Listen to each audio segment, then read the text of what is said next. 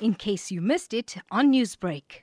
Well, it's all about recognizing the contributions of women in law. You know, there's no stand-alone, woman-alone awards program in South Africa. How about creating that platform so that we can elevate the achievements and to conquer what is a male terrain? How important would you say these awards are, the Women in Law Awards, in recognizing women and their contribution in transforming the law profession nationally? Oh no, it will go, it will take miles, uh, it, it, will take us so far if we, if we have a platform in the form of the awards which I'm uh, suggesting for the achievement in what is still a, a male-dominated terrain. It will, it will celebrate the achievements of women. It will highlight and recognize the challenges that women in fact face in law in all areas of, of lawyering.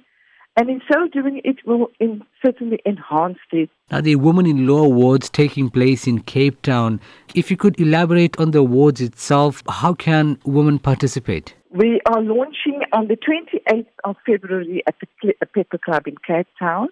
The nominations commences the very next day, which is on the 1st of March, and closes on the 30th of March.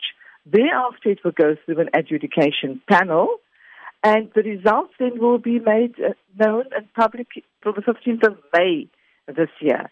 This will lead us beautifully up to uh, Women's Month, where the actual gala dinner will take place and the formal ceremony will take place on the 1st of August, and it's, it's most likely happening in, in Gauteng. The award, the categories that I've created, that has been created is, is wide. Because how does one recognize the small law firm? How does one recognize the individual lawyer who does a fantastic job in academia, but nobody hears about her? Uh, she writes a book.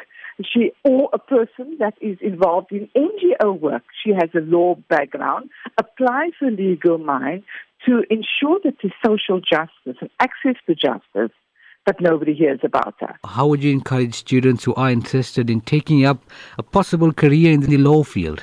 This will mentor, it will shape, and it will create our thought leaders of tomorrow. The problem that we're currently facing is the following. There are enough female graduates at law school and at universities, but we lose them. We don't know where they're going. They're not in the profession. Newsbreak, Lotus FM, powered by SABC News.